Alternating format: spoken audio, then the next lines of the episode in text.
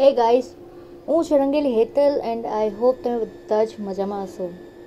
અત્યારે જો તમને કોઈ પૂછે ને કે સૌથી મોટી બીમારી કઈ છે, તો આપણા બધાના મગજમાં એક જ નામ આવશે, કોરોના. કેમ કોરોનાએ એટલો મોટો ખોફ જો આપણા મગજમાં બેસાડી દીધો છે, અને છે એટલી ભયંકર. બટ એનાથી પણ જે ભયંકર બીમારી છે ને, એ છે આપણા મગજની એટલે કે એકલતા. એકલતા એક એવી બીમારી છે જેને તમે કોઈ કહી ના શકો કે આ બીમારી એકચ્યુઅલમાં મને પણ છે.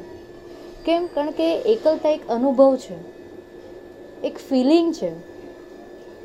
બાકી તો એકાંત અને એકલતામાં ડિફરન્સ તો ઘણા બધા કહેતા હોય છે કે કાંઈ જ નથી. પણ જોવા જાઓ તો ઘણો છે. આ કોરોનાએ અત્યારે જે આપણને ઘરમાં બેસાડ્યા છે ને, બેકાર બનાવીને, ત્યારે ઘણા બધા તમને ઓપ્શન્સ મળ્યા હશે સજેશન્સ મળ્યા હશે સોશિયલ મીડિયા પરથી, કે ભાઈ તમારે આ યુનિવર્સિટી પરથી કઈ વસ્તુ કરવી જોઈએ? તમારે ઇન્સ્ટાગ્રામ પર ટાઈમ પાસ કરવો જોઈએ મૂવીઝ જોવા જોઈએ, યા જૂની સિરિયલ્સ જોવી જોઈએ, યા સિરીઝ જે તમારી બાકી રહી ગઈ હોય, નાટક, ફલાણા ફલાણા ફલાણા.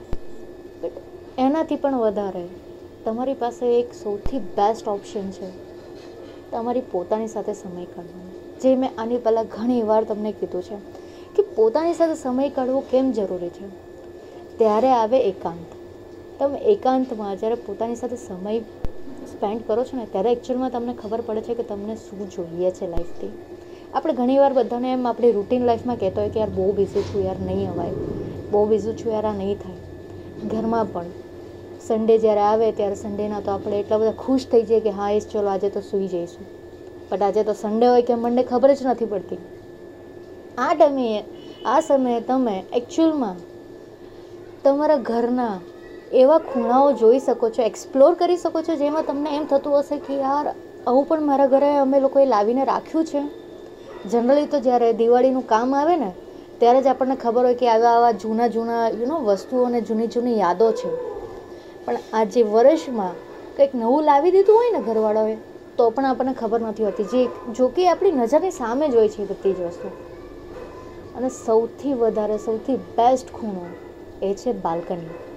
આપણે જનરલી નાના હતા ને ત્યારે બાલ્કનીમાં કંઈક ગુસ્સો આવી ગયો હોય યા કંઈક ખોટું થયું હોય યા આપણને કંઈક ના ગમ્યું હોય યા વિચારેલું ના થયું હોય ને, ત્યારે આપણે બધા જ બાલ્કનીમાં આવીને બેસતા હશું. અને જે લોકોને ટેરેસ પર પણ બેસતા હશે.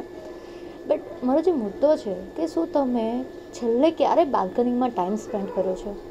યાદ છે ખરી?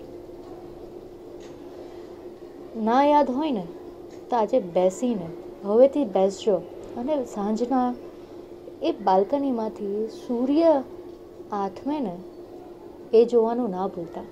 એ જે ફિલિંગ હશે ને, શાયદ તમને કદાચ યાદ નહીં આવશે કે ભાઈ આવી પણ ફિલિંગ કેટલા સમયથી તમે મિસ કરાયા છો. આવી ફિલિંગ માટે તમે લોકો ટ્રીપ્સ પ્લાન કરતા હોય છો. બટ આ ફિલિંગ જો તમે બાલ્કનીમાંથી જ બેસીને લેતા હોય તો, યા તમે ટેરેસ પર જઈને લઈ શકો છો. રાત્રે મસ્ત એકાંતમાં ઉપર બાલ્કનીમાં યા ઉપર ટેરેસમાં બેસીને જ્યારે તમે પોતાની સાથે સમય વિતાવશો ને, ત્યારે તમને કદાચ ઘણી બધી જૂની યાદો તમને યાદ આવશે. ઘરે બેઠા છો, ઓઇલિંગ તમે તમારા મમ્મી પાસે કરાવી શકો છો. એવી ઘણી વાતો જે તમે કદાચ નાના હતા ને તમે કરી હતી ને તમને યાદ નહીં હશે ને, કદાચ તમારા મમ્મી આ સમયે તમને કહેશે. સો આ જે સમય છે, આપણે ઘણીવાર કહેતા હોઈએ છીએ કે દિવાળી તો મળે છે ને, પણ દિવાળીના ટાઈમે આપણે ઘણી બધી વસ્તુ કરતા હોઈએ છીએ કે ટ્રીપ્સ પ્લાન કરતા હોઈએ છીએ ફલાણું, આ આના ત્યાં, પેલાના ત્યાં. સમય નથી મળતો. ને આ સમય માટે આપણે ઘણી વખત એવું કહેતા હોઈએ છીએ કે યાર સમય નથી. આજે જ્યારે સમય મળ્યો છે ને પ્લીઝ પોતાના પાસ્ટમાં જજો ને એવી વાતો યાદ કરજો જેનાથી તમને ખુશી મળતી હતી. બાલ્કનીમાં બેસીને જો જ્યારે તમે ચા પીશો ને સાંજના ટાઈમે અને સવારે ટેરેસ પર જઈને સવારનું સૂરજની સાથેનો જે ટાઈમ સ્પેન્ડ કરશો ને, કદાચ એ સમય તમને હંમેશા યાદ રહેશે. અને લાઈફમાં કંઈક નવું કરવાની તમને કદાચ પ્રેરણા પણ મળી જાય. ગાઈસ ફરી પાછા મળીશું એક નવી પ્રેરણા સાથે. ત્યાં સુધી તમારું ધ્યાન રાખજો. Take care guys